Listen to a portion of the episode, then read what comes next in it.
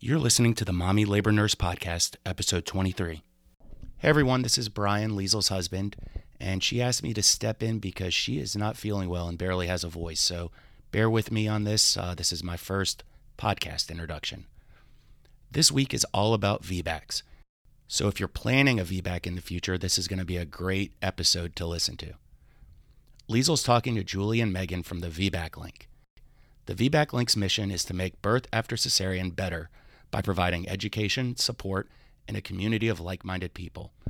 Organized by Julie and Megan, VBAC moms, doulas, educators, and doula trainers, they've supported over 700 women on their individual VBAC journeys and have a community of thousands of women all over the world. Julie and Megan touched on a lot of the questions that you sent Liesel about VBACs, such as finding a VBAC friendly provider, common misconceptions, and dispelling myths like my baby's too big for my pelvis. It's a great episode, so let's jump right into it.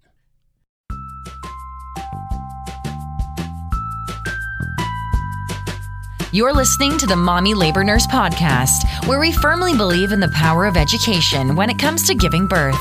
Tune in each week as we dive into pregnancy related topics, expert interviews, and a variety of birth stories. As a reminder, anything you hear on this podcast is not medical advice. Please see mommylabornurse.com slash disclaimer for more details. And now here's your host, educator, registered nurse, and fellow mom, Liesel Teen.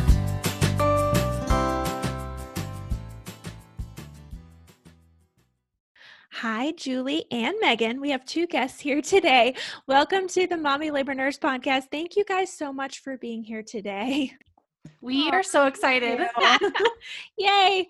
Awesome. I'm a big fan. I'm a big fan of everything that you guys do at the VBAC link. What and it's so funny that I haven't like I didn't know I can't remember who who told me about you guys, but when I found your page, I was like, oh my gosh, this is so. It's like somebody who's like just ex, eh, you know just VBACs. Like I I refer you guys to I when when anybody DMs me or um, comments or anything, I always I always send them to you guys. So I just big fan. Love your love your Instagram. Love everything that you guys do. So thank you for being here. You. Can you start? Do you, it doesn't matter who starts, but I want to st- um, just start by telling listeners a little bit about yourself and your family. Julie, if you want to go first, Megan, you can go first. It don't matter. Perfect. Um, all right. So I'm Julie Francom. Yeah. And I have four kids under the age of seven. I had four babies in less than five years. Woohoo. I used to say it's not that crazy as it sounds, but now it is definitely as crazy as it sounds I at my house. Um, my first was a C-section. Um, I was induced at 36 weeks due to preeclampsia, and um, my body just wasn't ready, and I ended up with a cesarean. And then I went on to have three vaginal births at Awesome. home um, Awesome. with a uh, certified professional midwife who had done like over a thousand births. And so um, I know like home birth is kind of scary for some people, but when um, you have the right professional and you have the right safeguards in place and an emergency backup plan, um, it's just as safe as hospital birth in in uh, especially in some studies that have come out. But before I go off on that tangent, Yeah. um it's really a, is a, a preference sensitive decision as far as where you birth but um I they agree. were and I think it's all, uh, sorry, I don't mean to interrupt you. I think it's no go ahead I always say because I'm def there there are nurses, there are providers, there are people out there who are very anti um, home birth, and I'm certainly not that. I, I mean my my whole thing is that I f- I feel like it's better. It's about where you feel more most comfortable, right? yeah I I felt most comfortable. Me personally, I felt most most comfortable giving birth at a hospital, and that's mainly due because I work at a hospital, right? I'm really, really, really comfortable there. Um, Right. But yeah, if that's you and you feel much more comfortable, you've been educated, you're not trying to do it completely completely by yourself. I'm certainly not a fan of super like unassisted birth like Yeah, no medical provider yeah good good okay we can get that out of the way. So yeah i'm certainly not a fan of that i try to that's the only thing that i'm very anti of um, because that that to me just seems very very very dangerous and you know there's you can definitely find a provider that is supportive of your home birth if you want to if you want to have a home birth so yeah we are pro home birth here you're you're fine so sorry to interrupt you but just, yeah no, go ahead totally fine um i just wanted to clarify because sometimes like people um well we've both megan and i um have faced a lot of kickback about our birth choices because yeah. VBAC sometimes is is a really taboo thing for people. So right. Um, I had my three VBACs safely at home. Um, they were all very incredible, empowering, and healing experiences. Um, I don't even think I should share any really details about my birth story because I'll take up this whole show. but um, I do want to say that um, Megan and I's birth stories can both be found on our podcast, which is called the VBAC Link. Cool. The VBAC Link podcast, you can find it on any major podcast app or on our website. Um, and we're episodes number two and three. And so cool. if you want to hear all the fun details about how everything went down, um, you can go and listen to those. But um, a fun fact um, Megan and I had the same doctor for our oh, cesareans. Oh, nice. And we didn't even know each other at the time. Really? Yeah. Okay, so I guess where funny. where mm-hmm. I forget where are you guys where are you guys located? We're in Salt Lake Utah. City, Utah. Utah. Yeah. Okay. Okay. Salt Lake City area. Gotcha. Yeah. so you didn't even know each other and you had like the same yeah. provider. That's kind of cool. Yeah. Yeah. So it was kind of fun, but um not kind of fun. Okay, so our C sections were probably I mean, may have been able to be avoided. Yeah. As um about it's estimated about half of the cesareans that happen in the United States um could have been avoided at some point or another. Mm-hmm. But um, well, we can talk about that a little bit later if we yeah. want to. But um, but we were with a doctor that had a very high cesarean rate that we didn't know, and the nurses actually called him the quilter, like in oh. the operating room. Oh, because of his stitching, how it was very beautiful stitching. Yeah. Um, every nurse would always tell me, when they came in to like do their checks and things like that. Oh, his stitching is always so beautiful. Which is great, but also like do you really want to be I don't want to hear that, that right now. Like, yeah. yeah. And so, you know, and, and and he's super old school and yeah. and not bashing doctors at all because we we love OBGYNs, we love yeah. nurses, we love all we love midwives. Um, but it was not a very good experience. Um, and so to go on and have the birth that I wanted um, on my own terms yeah. was really just an incredibly healing experience. Um, and we faced a lot of kickback and opposition along the way, but um, and I'm gonna let Megan talk here in just a yeah. second. I promise. you're good. You're good. But you know, along the way, figuring out all of the things and learning all the information was kind of hard and differentiating right. what's true and false and what's evidence based and what's not and dealing with um, my in-laws having taking my husband out to lunch when i was 36 weeks pregnant yeah to talk him into talking me out of having um, the birth that I wanted. And really Megan oh, got God. attacked in a Facebook group. Oh, and oh, I mean, there's just a lot of opposition along the way for yeah. VBAC. And we live in a in one of the most um supportive states for VBAC. I mean, cool. it's not it's still got lots of work to do, but yeah. Um that's why we started the VBAC link is because we wanted to make it easier for people to find information that they could trust mm-hmm. um, provided by people who get it, like people who have been there. And yeah. just in case you didn't know, that's me and Megan. Cool. cool. and so that's why we started this thing. But Megan, why don't you share your your um info now? Yeah. Yeah. So Go right ahead. thank you. My name is Megan Heaton, and um, I've been a doula for like five and a half years, and kind of just was stemmed um, into doula or doula work kind of stemmed off of my two previous births. My first and second were both cesareans. Um, yeah. completely unavoidable, really. To, yeah. to the point that we were at was unavoidable. I have no yeah. idea where it would have gone. But um and I was like, you know what? I just want people to know options. I want people to feel supported because I didn't have that. Mm-hmm. Um, I actually had a labor and delivery nurse with my second who was mind blowing amazing. Absolutely yeah. adored her. loved her. Even wrote the um, hospital a letter about her after because I really wanted them to know how much she stood out in my birth experience. Um, and then unfortunately, I I'm still ended up in a cesarean, but um, became a doula, loved birth, um, and it's just been an amazing journey. I have a husband and three kids, mm-hmm. um, and they are just crazy and keep me busy, which is really fun. yeah. Um, so it's awesome, but I'm really grateful to my husband who supports what I do because the job that I do would not be possible without him. Um, Same so here. Awesome. Preach. Yeah. Shout, Shout, out, out to all our husbands. Shout out to the p- supportive partners that we have because all around. Yeah, like I could. I mean, I couldn't.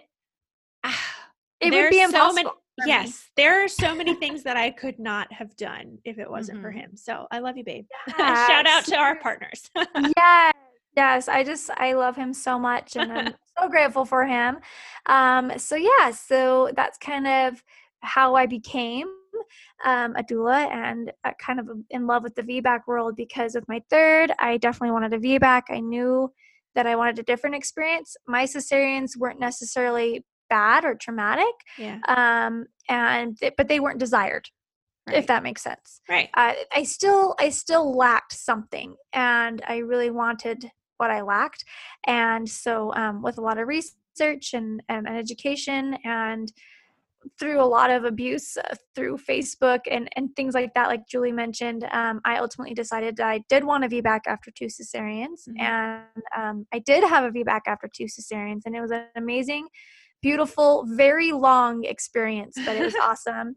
Um, so and so then even then my for my passion you know for vbac grew even more um, and so that's obviously where we landed here julie yeah kind of had this idea and I was like, let's do it. And so here we are. And it's just been an awesome journey. We're doing it. So I, I've loved it. So, and thank you again for having us on. Yeah. No, really happy, to happy to have you guys. No, happy to have you guys. And I, I, it's, I was thinking when you were talking to, I think that's how a lot of these projects, you know, the, these spaces kind of start that you have a really great experience or you have a really crappy bad experience, experience and yeah. you say i get this passion that i want to just help people avoid this or i want to help people have this experience because i had this experience and yeah that's right. part of the reason i started my whole thing is because i had such a great you know a great birth experience and i felt so supportive and i had the knowledge as a labor and delivery nurse to share you know with people about birth and i just wanted everybody to have you know amazing amazing bursts and not to come away from it uh, or not to go into it you know scared and anxious and super you know like yeah, dreading uh, yeah. you know what they're going into i want them to go in it go into it informed and educated and like mm-hmm. you know like they can conquer the world kind of thing and i th- and i think that's i think we're on the same page in terms of that um right. so yeah but thank you guys for being here i know we uh, did your birth stories kind of shortly which was which is fine um i definitely wanted everybody to know that you guys both did have VBACs and they were yes. both at home and what you know Megan you, yours was after two which is uh, you know somewhat you know not as heard of anymore i re i actually recently right. i forgot to say this when i was on y'all's y'all's podcast but i did have um an episode if you i don't if you guys haven't listened to it it's three three episodes i don't know what episode number it was but it was a few episodes ago i had a VBAC after two um Carly and she shared her yes. experience and she just it was a wonderful story. Like she just was it was and it was too failure to progress. You know, she got to um 10 centimeters and she was pushing and then you know she ended up having a c-section with both of them and then she had and then she succeeded the next time and you know she was really gung-ho on finding a provider that supported her you know finding a different provider that supported her the next go around and she was able to do it. So yeah i love the passion love it um but yes we're i'm having you guys on today because i know that you specialize in vbacs and you want everybody who's trying to have a VBAC to know as much as they can about having a VBAC as they can. Yeah. So we have some questions here that some of them I've come up with from my own head. Some of them have been just popular questions that I get from uh, my viewers. So we're just going to kind of go through these. Um, you know, it doesn't matter who answers them or if you both want to comment or whatever, you, you guys can just kind of go for it. So let's jump right into the first question. The first one is What are some of the first things that I can do if I am interested in having a VBAC? Yeah, that's a really good question. Um, the first, some of the first things, if you're interested in a VBAC, I feel like um, one is actually obtaining your own operative report. Mm-hmm. mm-hmm. Because then you can have a better understanding of what really did happen. Because a lot of the times, providers will say, "Oh, this is what happened," but then there's more, or or they they say something good different point. in the operative report. Good and so I think it's really a good idea to start right there. What happened? Yeah. What really happened? Um, and then, of course, finding a supportive provider um, and finding your support in general. Um, supportive providers can truly make and break a situation in all types of birthing situations. Yep. Um, so it's really important to find that provider and don't be scared to interview many. It's okay. Mm-hmm. And don't be scared to change if you think one's right and then yes. mid you you're realizing maybe it's not a right fit. Even if you're at 36 weeks, you can still exactly. exactly. Even yes. in labor. Yes. Had a client yes. walk out of a hospital once yep. and go to a different one. Yeah, you know, it's it's important to feel that support. You deserve it. Um, and so really finding that support system. Obviously, we are doulas, so we advocate for doulas. Yeah. Um, and doulas can help a ton with that education, the guidance, and things like that. Um, and then really just armoring up with education. So yes. you've got your support and then your and your education and um, they're so powerful they're really powerful so finding the education um, listening to podcast stories reading blogs taking um, vbac courses like the one we offer the one mm-hmm. you offer you've got a vbac um, section it's just mm-hmm. really really important because although all the providers out there they mean well they're not always up to evidence based. Yeah. And so if you can really find out that information, then it also will help you have a more cohesive relationship with your provider because you guys can have a real educated discussion instead of well, I want this and I want this and you have to do this. It's like right. this is really important to me. Is this something you support and how do you do that? Yeah. You know what I mean? Absolutely. This is what evidence says what is your take on it? And so really you can i don't know i just it will create a really nice feel for the day mm-hmm. you're in labor. Yeah. Hey perfect. I agree um i agree with that. I think finding your support is very very important. So in provider in a doula in um, your family your friends find out who's safe to talk to and who's going to tell you that you're that I don't know. I'm not going to say anything negative, but who's not no, who's not as supportive? I mean, we both Megan and I have friends who choose repeat cesarean and we just cannot talk about birth with our mm-hmm. some of mm-hmm. our closest friends because of that. And mm-hmm. so find people that will support you. And um, that's one of the reasons why we created our community on Facebook. Um, it's called the VBAC Link Community. Um, it's super supportive. We kick out the trolls at the first sign of any trollage. Nice. And and that that's a really important thing because that's going to really help with the confidence factor going into your birth choices. Yeah.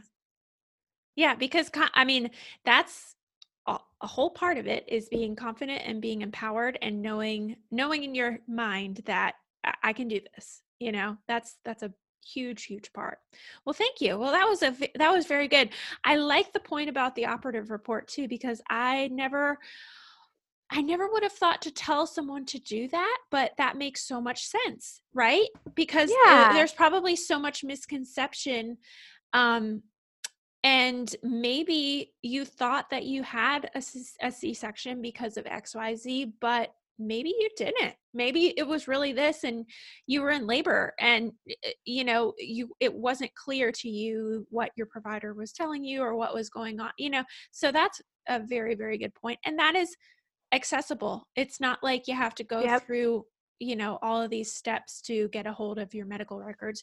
You might have to make one phone call or you know mm-hmm. email one person or sign something or you know whatnot but it's not like you have to go through all of these hoops to obtain an operative report so yeah like you, just, you just need to go to your medical records yeah. and request it Yeah. That's all you have to do. Mm-hmm. Super easy. Well, and I really like that. It's kind of an important thing because uh, information is power is kind of a cliche yes. thing to say, but it's so true because um, a lot of people are told they're cesareans for one reason and their operative report says something different. Yeah. And what is in your operative report is what your provider is going to see and look at when they're evaluating whether or not you're a good candidate for a VBAC.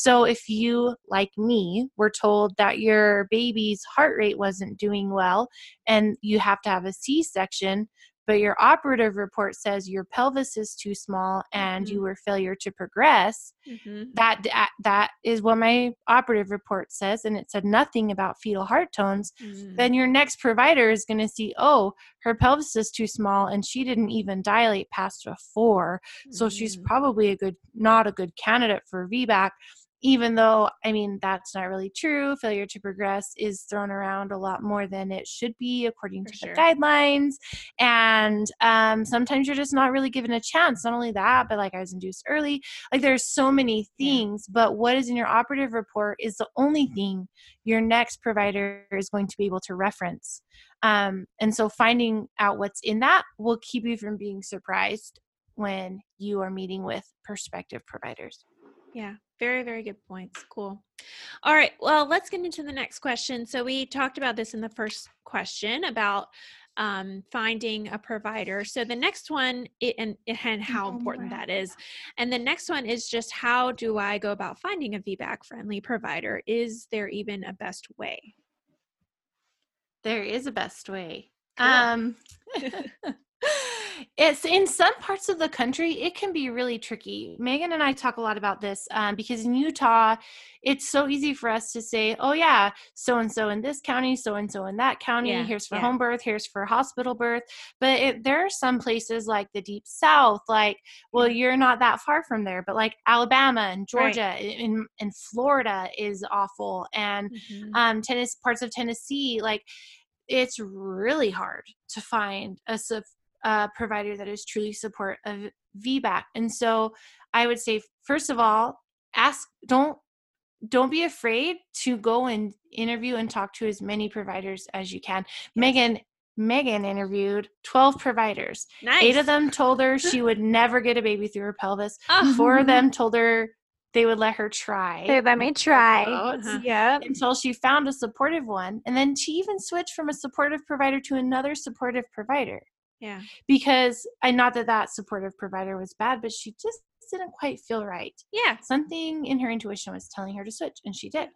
And so um keep looking at join your local ICAN group, ican-online.org. Mm-hmm. Um join that group. They'll probably have very good recommendations for you you can ask in our VBAC link community. We also have a blog all about how, um, how to tell if your provider's VBAC supportive um, on our website, thevbaclink.com slash blog. Um, but kind, and we teach about it extensively in our courses. We talk about um, what makes a provider supportive, what makes them tolerant, how to handle birthing with a provider that is less supportive, um, how, how to recognize a bait and switch, what are some questions to ask to see if your provider is going to change their mind yeah. in your third trimester. But like the main things you want to do is ask open ended questions.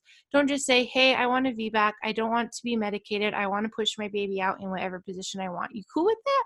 Right. And then the, any provider can say, sure you can have whatever no problem yeah you know um that's that's the literal words my provider used with me you can have whatever type of birth you want Aww. well it didn't go that way yeah. um which you know is up, up for up for debate, but right. um but any provider can agree to anything that you tell them. But if you ask them open-ended questions, um, mm-hmm. then that's going to help you really get a feel for how they feel about VBAC, how they treat VBAC clients, how they and how supportive they truly are. So mm-hmm. instead of saying I want a VBAC, is is that okay? You can say, how do you feel about VBAC? How do you treat um how do you treat VBAC parents differently than you would treat parents without a prior cesarean? Right. Um, how do you feel about inducing VBAC? Because that's a really big controversial subject as yes. well. Not con- yeah, controversial and like many many many opinions um, about it um, and things like that will re- will get them talking and getting right. them talking it does a couple things for you. It helps you like facilitate and control the discussion and it allows you to get a, a feel for like their VBAC vibe and if it's is it really in line with the type of provider that you're looking for. Right. So um, asking open-ended questions like that and if you can do it in their office across from their desk like fully dressed right. because that like puts a lot of power back in your court because like in, in, the exam room in the gown um sitting on the table with the doctor in his lab coat or whatever like that puts him in a position of authority Absolutely. but sitting across the desk you feel more comfortable talking to them like they're your equal and that's what they are i mean some providers won't do that but most providers will um, do give you like a consultation or, or right. go over your case or review with you um, so yeah that would be the biggest thing the biggest like warning signs to look for is the more rules they have for mm-hmm. vbac means generally like the less supportive they are yeah, so if they want I you agree. to go like if they want you to say uh, or if they tell you, well, yeah, you can totally VBAC, but um, you've got to go in labor before 40 weeks, mm-hmm. and we don't induce VBAC. So if you don't go into labor by 40 weeks, it's definitely going to be a repeat cesarean, mm-hmm. and it's as long as your baby's not too big, because you know last time we had an eight and a half pounder, so your baby could be 10 pounds this time, and your pelvis might be a little small. You know, you're you're from a pe- petite family um the, you know things like that are kind of red flags um, but if they just say, you know, we're just going to want to make sure um, that you have continuous monitoring in labor because we want to see if baby's heart is doing okay, and just because that's one of the first signs of rupture. Yeah. Um, and, and they treat you more like any other birthing parent, then that's going to be a sign that your provider is more supportive. Love it. Love it. As you were talking about that, I'm thinking about like a pyramid shape of you talking to your provider and like as they're saying these things, it's getting like closer and closer to the tip of it, like where they're like, we're narrowing out, uh, we're narrowing the patients that we see that actually are successful with VBACs because we're saying you can't go into labor, you know, we no, no after 40 weeks, no inducing labor. You know, if you have a small bit, it's like we're taking out so many women. It's like these, this mm-hmm. you wonder why your yes. your VBAC rate is so small. You take out all of these fact these women exactly. so yeah, yeah, great. No, great answer to that. I, I think that's so helpful to so many people interested. So, all right, this next one is this. This probably will be a long question, but um, I wanted to know from you guys what are some of the biggest misconceptions that you guys hear out there about having a VBAC. Oh my goodness.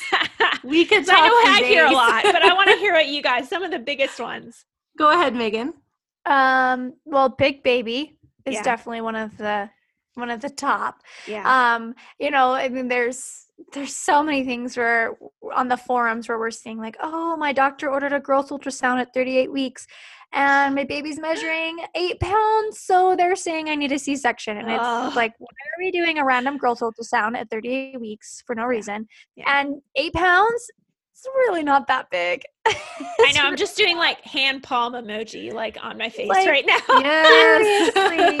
big big babies are delivered out of vaginas all the time. And Absolutely. so um, that like a big baby i can't do it um, i've seen things i mean even to the point where it's like oh your group b strep you're gbs positive what? so you can't yeah yes i'm not kidding you it's crazy but um obviously um oh you you didn't get a baby out last time your failure to descend yeah, so you're yeah. probably not going to do it this time your body didn't dilate last time it won't dilate this time yeah um, those types of things. Water's being ruptured for more than 18 hours, like yeah. have to go in for a C-section. Yeah.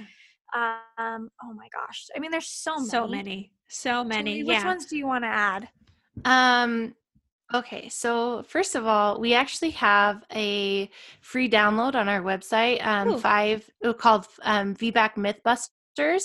So cool. there's five um, common myths about VBAC with the resources to um, back them up and bust them open. And mm-hmm. I would say, like, one thing Megan didn't mention is once a cesarean, always a cesarean. Oh yeah, of course. Completely. I actually had that conversation with the bank teller the other day. What? And she was like, she was like, my sister's had eight C sections. I was like, oh my gosh. Wow. She was like, I didn't. She's like, I didn't know that was a thing because random story off tangent. My purse got stolen, and our oh, business gosh. card, our business card got stolen. She's like, "What does VBAC mean?" And so that's how we got it. But oh. that's exactly her sister was never given the options, and so she's had eight cesareans. Yeah. Wow. So once a cesarean, always a cesarean was actually used in the early 1900s. Um, in an article in the New York Time, New York Medical Journal, um, and keep in mind like in the early 1900s they were still doing classical incisions which is like through the top of your tummy. Right. Um it there was like blood typing hadn't really become a common thing yet so blood transfusions weren't as available. Antibiotics weren't um, invented yet i don't even think in the early and they yeah. did, and if they were then they were not um, readily accessible. Same thing with anesthesia. Um, sanitary conditions were so much worse. So like right. people didn't do cesareans unless they were absolutely necessary and those that had cesareans probably did so because they because of um like disease like rickets where yeah have like huge deficiencies and their bones grow deformed or whatever like in extreme cases like that and so we're still using that incredibly outdated phrase wow. now yeah. And um, it's totally a myth. Um, VBAC is a very safe and reasonable option for most women. Um, I, I can't remember what I talked about in this episode and what we just talked about in our episode, but um, the American Pregnancy Association yeah. actually says that um, 90% of women with a previous cesarean are good candidates for a VBAC, but yeah. only 10% of those will try. Which but 80% or more will be successful and i don't like to use the term success or failure um, right. related to birth but like in this circumstance i think it's appropriate um but and and some cases it's a little bit lower your chances and some are higher and it, most of that depends on your provider your hospital and your birth location right. um because that plays a big impact on how you are treated for vbac um but yeah, I would say that that would be one of the biggest myths that VBAC after two or more cesareans is not mm-hmm. safe. Mm-hmm. Um, it there's a lot of data supporting that it is just as safe, um, or there's a little bit more risk to it.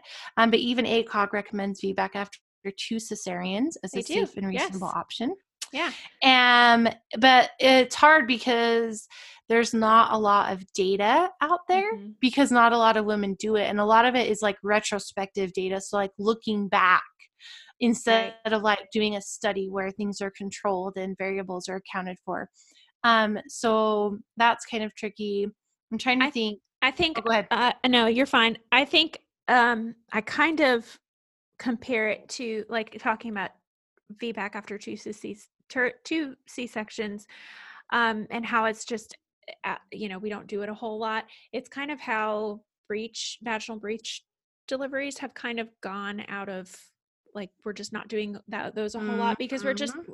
we, we're not educated on them right like uh, we're we're just going away from them and like providers are going away from them because they're just not educated on them and they don't know how to handle them because they didn't see them a lot of them in their trainings and probably a, lot of the you know that goes for VBACs after two C two C sections. They're just not seeing a whole lot of them. They don't know how to manage them properly, and they you know they don't feel comfortable with them. So we're just kind of saying, oh, let's go, let's go for what we feel comfortable with, even though it's it is a very safe option you know? Exactly. so that's just I what i think of. people say that. I i just want to go with what i know. Right right. Yes right so because what we like, the unknown more. is uncomfortable. Right. Yes. which i mean i understand like i just i understand that right? I mean mm-hmm. that makes sense but it's when it when it comes to these sorts of things yeah. If we're ever going to change the dialogue and change what's happening we got to go against what we what we feel comfortable with. Yeah Yeah. Well, and I kind of want to go into your next question. Yeah. Um, that says um, the my pelvis the is pelvis. too small. Yes. So that's uh, the because, next one. yeah, that's kind of a big that myth. one. Oh, that one is so big baby small oh. pelvis. I just if had, I had a dollar. I oh, know. Go ahead. No, I was gonna probably go say the same thing that you said. um, but no, I was saying I just had somebody in my Facebook group today ask this question and just say, "Oh, I just," and you were talking about the growth ultrasound at 38 weeks with, you know, in the previous question, she was like, "I just had an ultrasound and my baby's already measuring this way, you know, yeah. and they're saying that X, Y, Z, like I'm gonna have a 15 pound baby," and I'm like, "Oh God." tell somebody that, you know.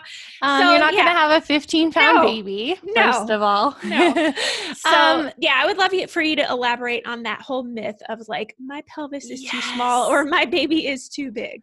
Oh, it just breaks my heart every time I hear somebody say, you know, when I tell them about the VBAC link and they're like, oh, you know, they just sigh. Yeah. I am just one of those women that whose pelvis is just too small to get a baby out. And yes, and and at that point i'm just like oh i am so sorry how are you how are you feeling about that because i don't want to like insert anything into their birth stories that they don't want inserted right. into them but like this is the thing about small pelvises. Well, there's a couple things. Um, first of all, it is incredibly rare for yes. um, cephalopelvic yes. disproportion or CPD, which is like the formal diagnosis. It's incredibly rare. Um, it usually happens in underdeveloped countries where women grow with um, big nutritional deficiencies and their bones are deformed, or they have some kind of disease like rickets, mm-hmm. um, or there's a traumatic injury to the pelvic area. So um, that would be the most common. Um, th- situations that would cause somebody to have true cephalopelvic disproportion um, but and there's not really a good way to tell especially during pregnancy right. what size the pelvis really is. I mean like you can only do so much with a cervical check and even during surgery um, yeah. but the other thing is that there is no way at all to measure how much the pelvis is going to flex and open during right. labor because your body is a wonderful thing. It produces a hormone called relaxin that um, is why you waddle at the end of pregnancy and why you are more clumsy because every it's relaxing everything and your pelvis opens and it flexes and your baby's head molds and squeezes together and there's no way to accurately measure that and how much a one particular person's body is going to do those things. So, um, the biggest thing, I mean, there are things that are going to make it harder for a baby that is larger to come out of a pelvis that is smaller, mm-hmm. um, like being flat on your back and getting the epidural when you're four centimeters dilated, and maybe being induced before your body's ready, or if your baby's head or body is in a in an awkward position. Mm-hmm. Um, those things will make it harder. But um, I just ha- had a birth in as a doula in um, September where this petite mom, five foot two inches tall, um, gave birth to a 10 pound, nine ounce baby at home. Yeah, there you go. And do you know what she did? She didn't hold still. I should yeah. say what she did not do. She was moving the whole time. Yes. And she was frustrated because she couldn't get in a comfortable laboring position and she yeah. thought that like she something was wrong. Mm-hmm. And um but no, nothing was wrong. She just her body just needed to keep moving to wiggle yeah. that baby out. So um big baby small pelvis is often used um when I think to discourage women from trying, but also I think that there's a lot of misunderstanding about that and the physiological process. And sometimes um, you just, there is no reason. And so you have to create a reason. Right. And so, yeah. No, stepping off soapbox. No, that's great. No, that's perfect. That's a perfect answer to that question. And I think that hopefully can dispel a lot of kind of myths surrounding that subject because yeah as you guys know as i know we we see those comments all the time about ultras i mean really at the end of the day ultrasounds aren't even that accurate 1st Mhm. of all in ter- in determining how big your baby's going to be okay? There's a big wide range there. If they say your baby's 10 pounds it you know there's a plus and minus right? They say Yeah. your baby's six pounds there's a plus and minus right? So ultrasounds are not super accurate. They're great at doing other things but they're not great at detecting how big your baby is actually going to be. And yeah as you said there's true CPD is so, so, so rare, and people don't realize that. And people and providers label it just as that, as an easy way to say, "Oh, I don't really know what happened, but probably your baby was just too big for your pelvis. So, I have think some that's great. data. If oh, you want, go ahead. I love data. There's a re- there's a retrospective study, so it's like looking back at data yeah. um, of a large group of women whose babies were suspected to be big, Mhm. and um, so these are women that were told their babies were going to be large, like macrosomic, over nine and a half pounds before their babies were born. They were told that. Yeah. And the average size of the babies in that particular group of people was seven pounds, three ounces, which is Which is not big. yeah. But the other thing is the other percentage or statistic I wanted to sh- to shout out real fast is if your provider thinks your baby is big, your chances of having a cesarean go up by 30%. Oh, 100%. And I believe that. And it might even be be more than that, really. it might, you yes, know? it might even be more than that. Yeah, no, that Yep. is that's so true. Yeah, and I think it's just it's just putting one more doubt uh, in your mind, you know, Mhm. while you're laboring like, oh, am I really going to be able like I'm really excited to go into labor, but I did have this provider tell me that my baby's going to be really big, so I'm really concerned about that and then blah blah blah blah blah. We never even addressed it and we just said, "Hey, you grew your baby as big as you know, as big as it would come out and it's going to come out and let's just go for it and let's labor uh, instead of this whole like oh we did an ultrasound at 39 weeks and this baby's going to be really big we got to prepare Just say no really to late term Yeah. say Unless no. there's a true medical course need. of course and of unless- course we want to add that like um gestation uncontrolled gestational diabetes can create um really larger babies especially in the shoulder area and the abdomen area. So you want to be careful with unmanaged diabetes gestational diabetes. Unmanaged. That is the unmanaged bold yes. part. Yeah yes. exactly. yeah. No and i think I- i mean and there's a few like i know i can think of uh, um, a patient population that i think sometimes people don't think about that that raises risks of not only being not successful in VBAC but just uh, uh, birth issues labor issues in general are people who have undergone um, IVF or you know uh, I not not even IUI but but just IVF mainly if it's not like there sometimes I've seen more complications associated with those type of patients so I kind of take a little bit more caution with them but they absolutely can have you know vag- perfectly healthy vaginal deliveries. But yeah man like if you're low risk and you're healthy and you're oh gosh your pelvis is not too small. Yes. unless you have yeah like you said unless say you it have again for the you- people in the back. unless you've had you've been in a severe car accident and you got your pelvis smashed or you know yeah you do have rickets which is extremely extremely rare, rare yeah your pelvis isn't too small. So all right let's go on to the next one because the next one is another one of those myths that i want you guys to um, kind of un, you know talk a little bit more about. Um, so this next one is the failure to progress label okay? So i want to hear from you guys if you guys can talk about the that label the failure to progress and kind of why why you think it gets labeled so frequently. Patience. yeah. Is that like I just feel like there's a lack of patience yes in a lot of areas. Um, and I mean, really though, think of it from a provider standpoint. You guys, they're exhausted. yeah They're Yeah. so Mhm. tired.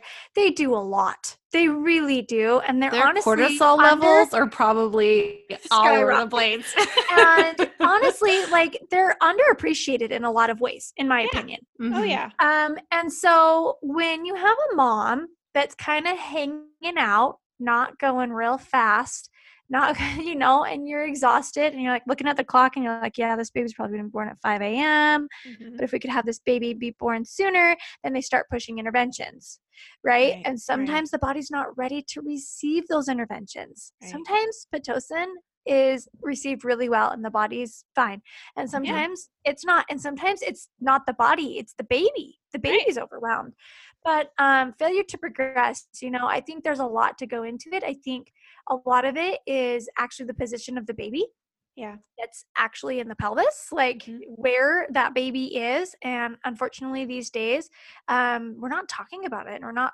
thinking about that as often as doulas and i'm sure as labor and delivery nurses like we're really trying to encourage this baby in a good position to apply really well to the cervix so we have a great dilation Right. um, but a lot of the times, I think we, we're rushing into things. We're, we're breaking water too early with babies that are too high. They're coming down wonky. Mhm. Then it's a slow progression.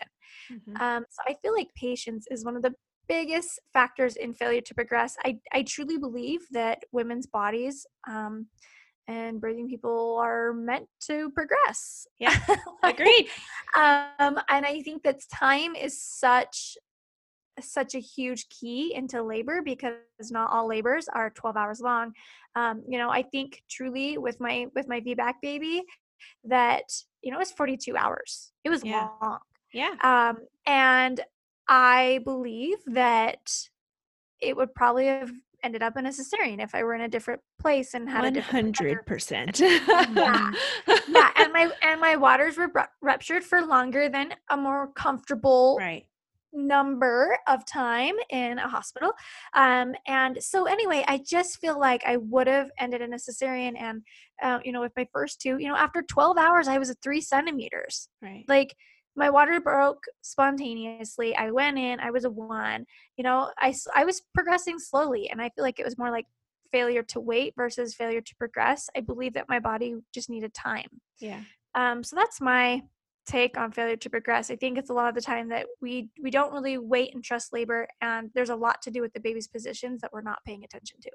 Yeah, and Well, I think no. Go ahead, Julie. I was just going to comment on spinning babies and throwing spinning babies Yes. Oh, in there. yes.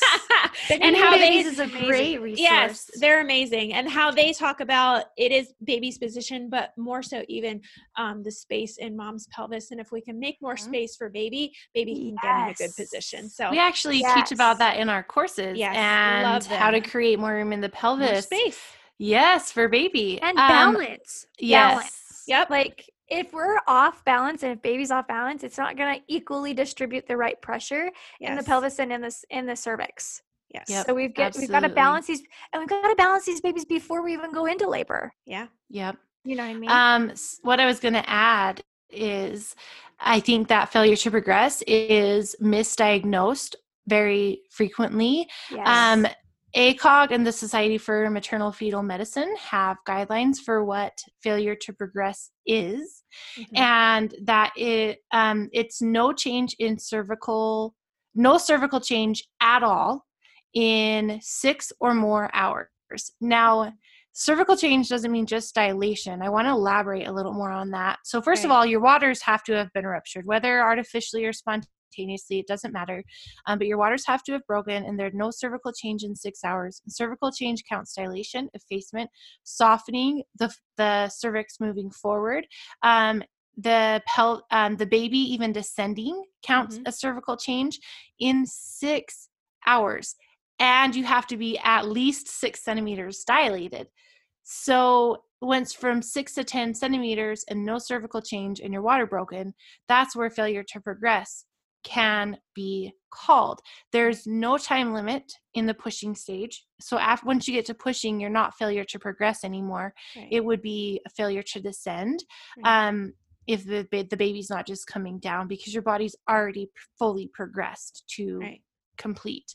And then um, before six centimeters, it's um, technically not failure to progress.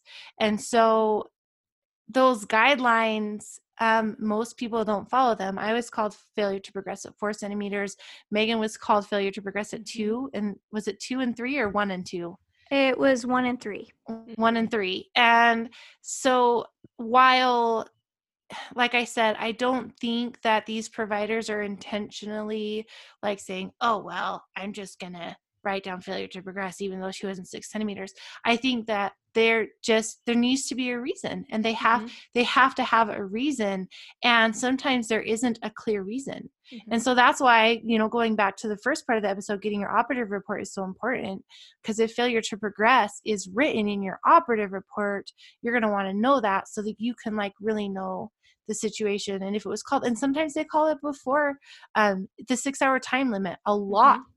They call oh. it before the six hour time limit Oh, and so being aware of that, yeah. like, I mean, like I think I was called failure to progress after three hours, and yeah. I was only four centimeters, and um, but but my cervix hadn't dilated anymore. I have right. no idea what it was uh, doing in any other way because right. there was no notes of it anywhere, right. and so it's just kind and of tricky. I was I was changing. Yep. I just wasn't changing dilation. I was effacing. Yeah. So it's just interesting, you know. And I interesting. had Those OBs awesome. tell me that. I had OBs in my interviewing process because, like Julie mentioned earlier, it was a lengthy process. I started before I was even pregnant, mm-hmm. but I had many OBs say, You were never given a chance. You were mm-hmm. never in mm-hmm. labor. Like they all said that to me. And I was like, you know what? Yeah, I mean, one in three right. centimeters. Geez, like that's. But then they also told her that she would never get a baby out. Yeah. What? Some, some providers did. Yeah, yeah, Some providers said, yeah, I agree. I don't think you'd ever get a baby out of your pelvis just by looking at me like they like did the scan with their eyes you know yeah which like how just crappy super accurate yeah, super how, accurate. yeah not ina- not accurate at all yeah it's inaccurate no yeah. i'm trying to think i was just uh, when you were talking about the six centimeter thing i'm trying to think of so of there are so many cases six centimeters and the six hour thing of when yeah mom was effacing but maybe not dilating and so you know the yeah. provider called it uh, called it earlier than that six hour mark. And I'm also thinking of maybe it's the patient too, just not knowing that, hey, labor takes a really, really long time. And it is okay if you're kind of stuck at the same amount of centimeter, if you're stuck at, you know, six centimeters, uh, 80% effaced for four hours, and then you start making progress. Because I think we've been kind of uh, we're more apt to think that like things are because you hear about fast labors you know that it's just going to keep going and one centimeter an hour is the no you know like all of these mm-hmm. like thrown around things so if you're just kind of stuck at somewhere for four three or four hours you're like oh my gosh there's something wrong with me when in fact right. this is a, a well within the range of, well within the range of, of normal so well and uh, telling someone that they're not progressing fast enough doesn't help them doesn't make them feel good and it increases right. their stress levels which it decreases their oxytocin levels and so like because the cortisol and oxytocin hormones cortisol is a stress hormone they compete with each other right. they cannot both exist at high levels in right. your body and right. so when you have high stress your body's natural projection of oxytocin drops which can slow down your labor which can cause them to want to jumpstart it to make it move even faster and then they give you pitocin which is artificial oxytocin, um, to speed things up. And then you're still stressed out. And so your body is more difficult for it to work. And then all of a sudden you're being wheeled in the OR for a cesarean yeah. um, because your body just didn't dilate when had the circumstances been different or someone spoke to you using different words right. then who who knows what right. might have gone differently right yeah, no, so so important, and so yeah, yeah so many factors go into play. It's hard. It's it's tough.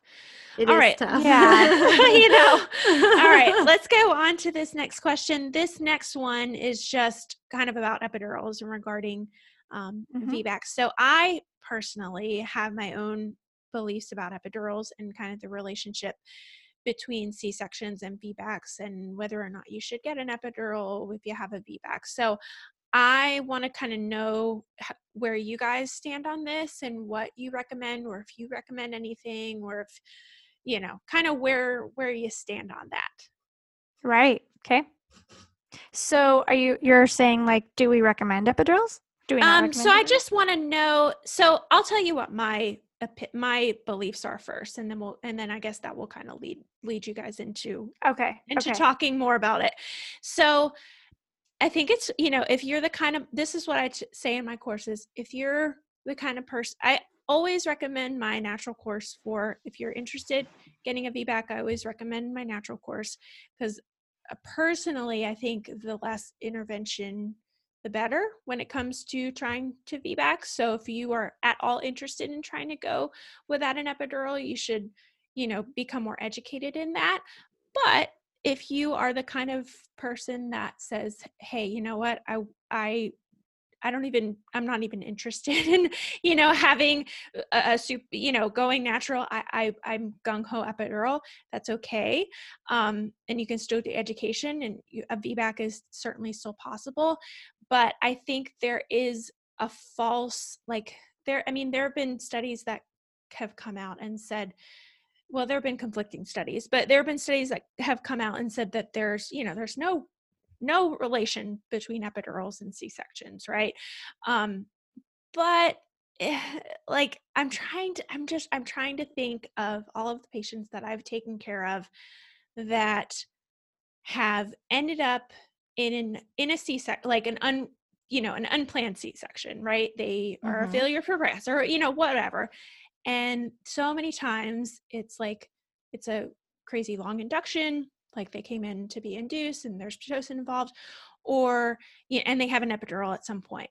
Uh, there's like i can count almost on my hand the amount of moms that i've come in who have unplanned c-sections who are like trying to just go 100% no epidural you know no epidural no pitocin no eh, you know as few interventions as possible and they are unsuccessful and they you know and they have a c-section. So that's kind of how i feel that kind of taking as many because because maybe some of those factors were a part in why you had your first c-section we don't know but if we can kind of eliminate these things um me personally i think it's going to be in your best interest. I get the whole safeguard of mom wanting to have an epidural in place if in case she has to have a c-section but then i have opinions about that too so oh we do too. So like i just wanted to hear kind of what you guys think about eh, think about epidurals and c-sections and vbacs and kind of what what you tell moms who are who are wondering about the same sorts of things. Right. You know i think epidurals um I think I think two things about epidurals. One, I think that obviously it it's an epidural, and so it, people say walking epidural. You can't really walk around with an epidural. You just right. can't. Right. You can move your legs sometimes. In these days, epidurals have come a long ways. When yes. I was when I had an epidural, I literally was a dead fish. I was having babies. my leg was falling off of the bed and it yeah. was pulling my upper body. And I was like, oh my gosh, like I'm gonna fall off the bed. And my husband was asleep and was like, oh my gosh, oh my gosh, like ran over and like helped me up back up on the bed because my yeah. leg, I didn't even know. All yeah. of a sudden I knew my body was pulling me away. But um, so I think that obviously avoiding an epidural as long as you possibly can right. to encourage movement and and just more dramatic movement, I should say, mm-hmm. because you can still move with an epidural. So I don't want to yeah. make it sound like you can't. More dramatic movement, um, getting up, using the bathroom, going sitting on that toilet because that toilet's a really happy place. Right. Um, uses gravity, it centralizes things. It just it's really awesome. Yeah. Um, but then at the same time, I also think an epidural can be one of the best tools in our back. Yes. Um, and I don't mean us, our as in the doulas, as our as in the birthing parent, Right. Um, it can be one of the best tools because sometimes, like you said, long inductions or or maybe we've had this OP baby or an asynclitic baby and we've had coupling contractions that are nonstop. Mm-hmm. That can help us relax and rest and let our body do its job. Right. I've seen it both ways, you know. Um, I remember my very first cesarean client as a doula. Um, she went in at two in the morning. She had had prodromal labor for a little while. Um, she was tired. She didn't call me. Um, she went in. She was two centimeters dilated, flat on the bed the whole time, and I didn't even know she. And she had gotten the epidural bef- like right as soon as she was admitted and she wasn't really even contracting Mm-hmm. and then they started pitocin and then you know lo and behold her cervix started swelling and and she ended up with a cesarean and so i think that it can increase your chances of having a c-section Mhm. if you don't use it wisely Mhm. um, if you um, are not i mean do you know what? A lot of people just don't even know that they educate to educate themselves about epidurals.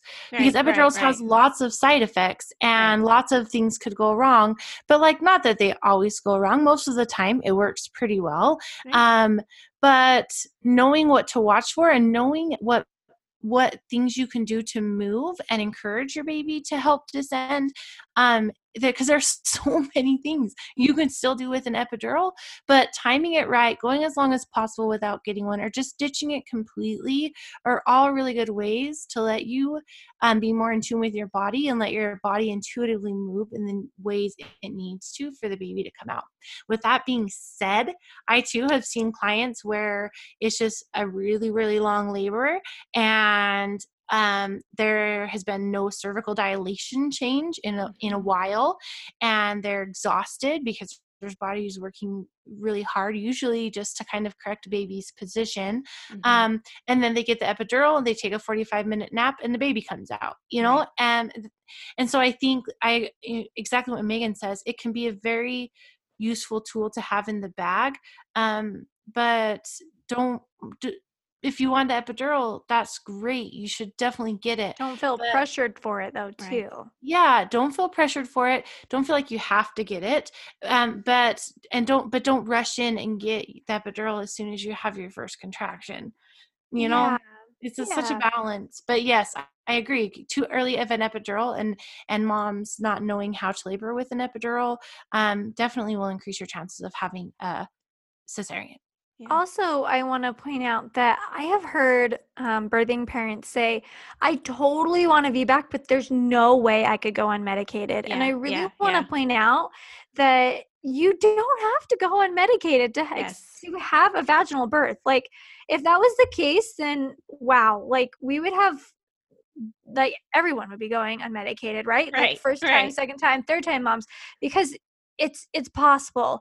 Yes, obviously, the more you can move and do things like your chances are higher um, of because you can move and you can groove this baby down right. but um, yeah you do not have to go unmedicated um, and also something else that i want to point out too is if there's a point in your labor where it is just terrible it is terrible you're so tired you're in so Mhm. much pain whatever it may be in my opinion as a doula it is better to be in a very clear headspace yes. and be able to look back at your delivery and say i remember it i was Mhm. present and it was a positive experience versus that was total like h-e-l HE double hockey sticks. Yeah.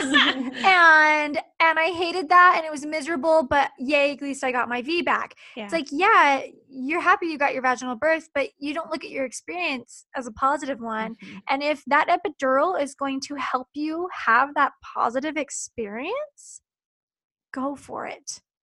Do it. Well, very well said. Very well Okay. said. I love and it. And we actually teach epidural labor positions in our courses, Cool. our online and in-person Yes, courses. we too.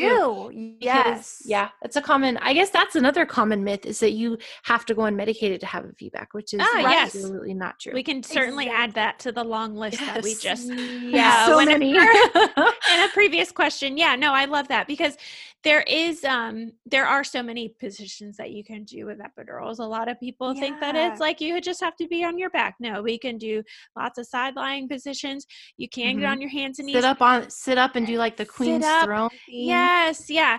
And I just had somebody comment the other day on one of my posts that said, um, my nurse didn't let me get on my hands and knees like when when I like she said I couldn't She get on my hands and knees. Probably. That's what I said. I was like, there is no that I, i'm trying to think i think there was maybe one patient that i had that her legs were so dead and she was very very overweight and she just couldn't hold herself up and she could like it just it was not physically mm, she might even had multiple like it was just like she like it took four of us and like she just couldn't hold herself there Yeah. but at least we yeah. could try and get them in the position like it's not it that is completely false like you can definitely do hands and knees and do many many many of the same positions that you can do um, Right. without an epidural with an epidural so i love that you guys mentioned that that you do have that in your course and we'll certainly we'll, we'll i'll let you talk more about your course at the end too but we'll certainly link all your stuff and you know where we can find your course at the in the show notes page as well so all right, cool. Well, we have a, just a couple more questions. Um, the next one is just what are kind of some of the differences in if somebody's preparing for a VBAC versus if they're just kind of preparing for you know if they've never had a had a C-section before. What what I go and I guess what are the best kind of tips in preparing your body to have a VBAC? You know, I think I think there's not a lot of difference. I think Yeah, that every and I every agree. mom, every mom that's having a baby should prepare the same. Yeah. Oh, Like really, um, I really believe that. I believe they should all find a supportive provider that's in line with their birthing desires. They should all find a doula. Yes, we like Yeah. doulas. They should all see a chiropractor. Do you do you like doulas, Julie Megan? I know, right? I don't know how to think about that one. no, I think it's so important. I think um, the difference when it comes to vaginal birth after cesarean versus just a mom who's never had a baby before Yeah. um, is that you get more flack. Yeah. You get more flack and you Mhm. need to prepare. And I kind of talked about it earlier, armoring up, but you need to prepare to receive that flack. And if you have that education, which you should no matter what, even for first, second time moms, any mom going into a labor experience or any any birthing person should have the education no matter what. Yeah. But Yep. for for vaginal moms after cesarean, it's so important for these birthing people to know what they're up against. Yeah.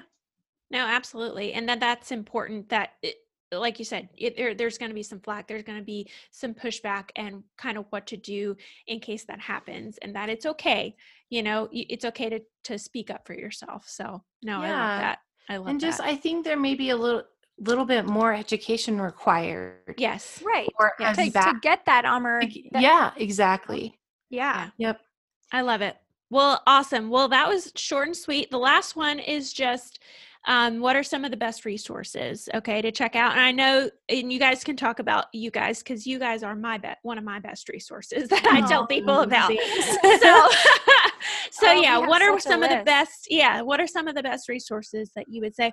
Or do you guys have like a like a page that people can go to to check out some of the best resources or just books or you know podcasts or anything so somebody Oh my gosh. we have a whole list. And Yay. obviously um, we'll just start with us because we we're the vbac link we have a blog we have a podcast we have a database of vbac trained doulas we have um, how to vbac is what we call our vbac Yeah. parents prep course um, we have a birth workers um, advanced doula certification course. We have um, downloadable free content for you. We have a podcast. Did i say that already? Um, you can find all of that on our website at thevbaclink.com. But there are other amazing resources out there, and we, the more resources you have access to, the better off you're going to be. Um, Yes. Definitely connect with ICAN. Mhm. ICAN is the International Cesarean Awareness Network. They have like local chapters where you can go and meet up with people. Um, they're very pro VBAC, but they're also pro like choosing what type of birth you want and if it's a Mhm. repeat Yes. cesarean how to Mhm. make that um, an optimal experience for you um, and then also vbac facts is another good resource we megan and i um, use vbac facts um, when we were preparing for our babies as well Cool. um, there's our Facebook group is a really good one, the VBAC Link community. Um, if you want to connect with other like-minded people, there is a Facebook group out there um, uh, for VBAC uh, that is not very supportive, um, even though Oh. their title um, comes across as supportive. Both Megan and I have been um, attacked personally and professionally in that group Oh. And kicked out and it's You can it- feel free to say that group too. We- It's okay. Um, We want people to steer away from negativity. Yeah. So tell us what group you're talking about. it's the birth after cesarean evidence-based support group or some- Okay. some, similar something to like that. Is it like a very large group or something? It Yeah, is. it There is. lots Okay. of people Of in course, it. that's always I'm how it is yeah It's like Yeah, the I'm first so thing that surprised pops up. by how many people messaged me and said Ugh. i'm so sorry for how they treated you in that group i just stay in there so i can protect the people in my community Jeez. and like that's why we were in there too is just to like be quiet and Yeah. not not not do anything but just to like observe Yeah. and make sure that if there was any of our people in our local either our local community or our, our vbac community um, that received that harassment i mean you can't i really hate using the word bullying and harassment and i don't use it very often but that group is very very much like that Oh, um, yeah, I actually haven't been in it since I had my um, son Yeah. because I I couldn't I couldn't do it. But so that's one of the reasons why we created Our group. um, our group is because we wanted people, no matter what their decision was, to feel Yeah. supported and loved, yeah. and to get really good information because um, there's a lot of there's a lot of false information out there yeah, which is so is. great why we have us and VBAC facts and evidence-based birth. Um, Yeah. that's- yes. another good resource yes, Yes, and I I can- can. And um, and so yeah. And Well, if you're a book person, um, a lot of times um, cesareans are unplanned, and um, there's a really good book called "How to Heal a Bad Birth." It's Oh. written by a couple midwives from Canada. It is phenomenal for processing through birth trauma or any right now. no, you need to get a copy because it goes through like everything. And I know that like birth trauma and postpartum mood disorders, we don't talk about those enough. But that goes that book goes into everything like what to do if I felt fine about my experience and my partner has birth trauma. What to do if I'm mad at my partner for not realizing how traumatic it was to me. What to do if I'm mad at my baby because of how things ended up. What to do if I feel like I mean there's just like so many things that you never even knew but then you read that book and you're like oh my gosh that describes that's exactly what i was feeling and so we definitely recommend that as well that book um, how to heal a bad birth and um, i mean there's just really good resources out there those are some really good ones. Cool. yeah, Awesome. podcasts. We've got the Birth Hour, Birth Geek. Yes. Oh Uh, birthful is a good one too Well, yours mhm. obviously we Mhm. love you and your content and your blog and your beautiful instagram pictures Thanks. yeah, no, I I think that's great too, and I love that book that you mentioned. I I've wrote that down. I'm gonna get that order that on Amazon. Once like, get off with you, so I can read that because I've been looking for some good books to read lately. Um, but I love that, and I think that just says so much about how your birth experience kind of goes into uh, uh, your whole life you know how it affects your whole motherhood and and Mhm. everything. And if you have a traumatic experience, whether it was this happened or whether it was that happened, it can affect you so so much. And here's you know here are the tools that you can do to to help out. You know to help to help things. Um, yeah, birth trauma. I mean that's that's one of my one of my main reasons too that I started this whole online space is because I see these traumatic births happen to people and I don't wish that on my worst enemy you know it because it's so oh, like i just i just want to give these girls a hug you know? Like ugh, like i just it, it affects people so deeply. And yeah anybody listening who has been through birth trauma yeah one of the like the first things obviously definitely check out this book this sounds like a wonderful book but one of the first things i usually tell people to do too is to find a um, trauma informed therapist like there's a lot of good therapists out there but you need a trauma informed therapist because this is truly trauma that you went through and you need to treat it like trauma. So i love to say that even if you think like oh i'm not there's nothing wrong with me i don't want to go to therapy a even if even if you go just a few times you know you, that can make the world a dude everybody could use therapy. I don't uh, care yeah. who you are i just ha- when i i just went to therapy today this morning. Yes. so yeah i i incorporated in, in my life um i see my therapist you know i have two therapists actually. I see them i see them both about once uh what you know once a month every two weeks or so just for maintenance and just for my own it, life issues and it's made such a difference in my overall mental health and, and just everything yes but yeah we all have something that we can tell a therapist i don't care what anybody says so yep agreed i love that agreed. well awesome guys well thank you so much can you just i know i know everybody who's listening knows where they can find you but can you just say now at the end kind of the best places where everybody can find you if they want to check check out all your stuff that you got yeah, we're on social media, um, Instagram and Facebook um, at the VBAC link. Um, we have a YouTube channel with all sorts of birth back, birth birth back what all sorts of birth videos on them especially cool. vbac our podcast cool. also gets automatically published to youtube cool. um you can find our podcast and all the information we've talked about so far on the web on our podcast on our website um at thevbaclink.com um and what am I forgetting? We have Pinterest. We tweet like sometimes. Mostly it's just repost really? on Instagram. I'm afraid of Twitter, Twitter, so I don't have. I kind of am too. So I usually just like push the toggle button on Instagram to be like gotcha. post to our Twitter because because it validates you with Instagram. Like the more ah. accounts you have connected, the more likely ah. Instagram is to think Maybe you're I real. tell Jenna about that. Hmm. Okay, all right. Instagram doesn't think we're real yet, so we yeah. gotta just do all the things. no, I love it. I love it. Cool.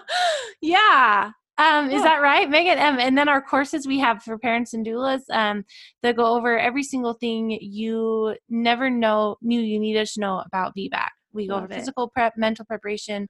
Um, we go over the whole history of VBAC and cesarean, how to deal with providers in a bunch of different scenarios. We go over special circumstances like women of color, plus size yeah. VBAC, the VBAC calculator, VBAC after multiple cesareans. We go like um, how to VBAC with an epidural. Yeah. Um, what happened like actually on your birthday when to go in what happens if your water breaks um, before labor starts we go into postpartum recovery postpartum mood disorders on in to deal with before and after you know your vbac so there's just a whole bunch of information um, and hours and hours of content and a perfectly packaged little um, online course. And we're traveling the country Woo. This year, we are going to be in Green Bay, Wisconsin, um, Southern Louisiana, and Miami, Florida, teaching parents and doula courses in person. Ooh, um, Miami's so, a good one to go to because they because um, very yes, high. yes, there's and, a lot of C sections there. Yes, but yeah, Florida is one of the worst um, states yeah. for cesareans overall. So we're really excited to do that. So if you're local to any of those areas, be sure to subscribe to our newsletter on our website, thevbaclink.com. Yeah so you get notifications when we're coming um, coming to your area. Awesome. Well, that's so great, guys. Thank you so much, you both, for being on here today. I think you've shared so much of your knowledge, and I just, I would love to just have this as a, another hour we could talk but i know people I know. don't have another hour but i love it like, I come on now i know i know i know but i love it well awesome guys well thank you so much for joining me today well, thank, thank you, you for having us. It was yeah. a pleasure. Are you looking for birth education? Did you know that I have two fabulous birth courses that are super affordable? Well, I do. Head over to mommylabornurse.com slash podcast to take a short quiz to see which birth class is for you. When you purchase either birth course, you'll have full access to it forever.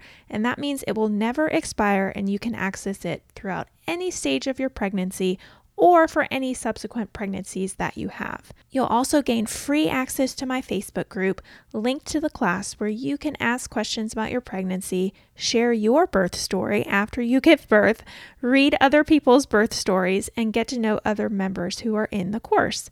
There is also a money back guarantee, so if you are at all unsatisfied with your purchase, please, please send me an email at hello at mommylabornurse.com for a full refund.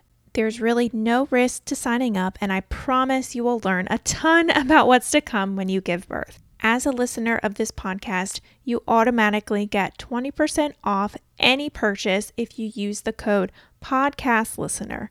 I've had tons of moms just like you enter these birth courses and have fabulous, wonderful, empowering births because they feel so much more educated about what's to happen. So, if you are at all curious about birth education, again, I encourage you to go to mommylabornurse.com slash podcast and use the code podcast listener to save 20%.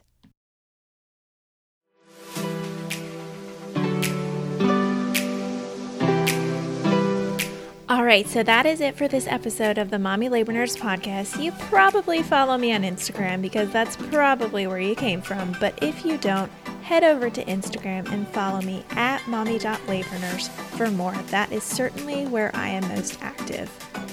I also now have a separate Instagram for just this podcast, so I encourage you to follow my second account at mommylabornurse.podcast as well if you want podcast updates. Again, that is at mommylabornurse.podcast. As always, you guys know that I also have a website where I have tons of articles all about pregnancy, birth, breastfeeding, newborn stuff, and more at www.mommylabornurse.com. I want to hear more from you on how much you love this episode of the podcast or how you think I can improve. So leave me a comment on one of my pictures, send me a DM, or send me an email with all the love. All right, guys, I will see you same time, same place next week.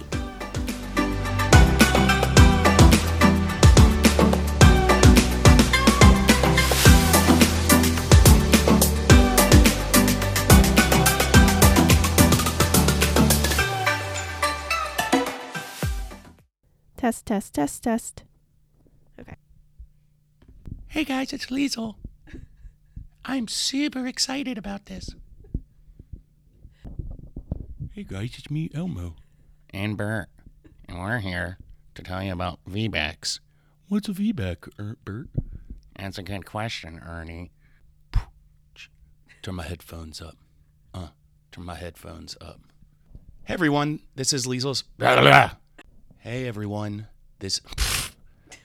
hey guys, this is Liesel's husband, Barry. She ain't feeling well this week. She asked me to step in with my smooth, smooth voice. So sit back, put on a pair of good earphones, and get a glass of wine and listen up.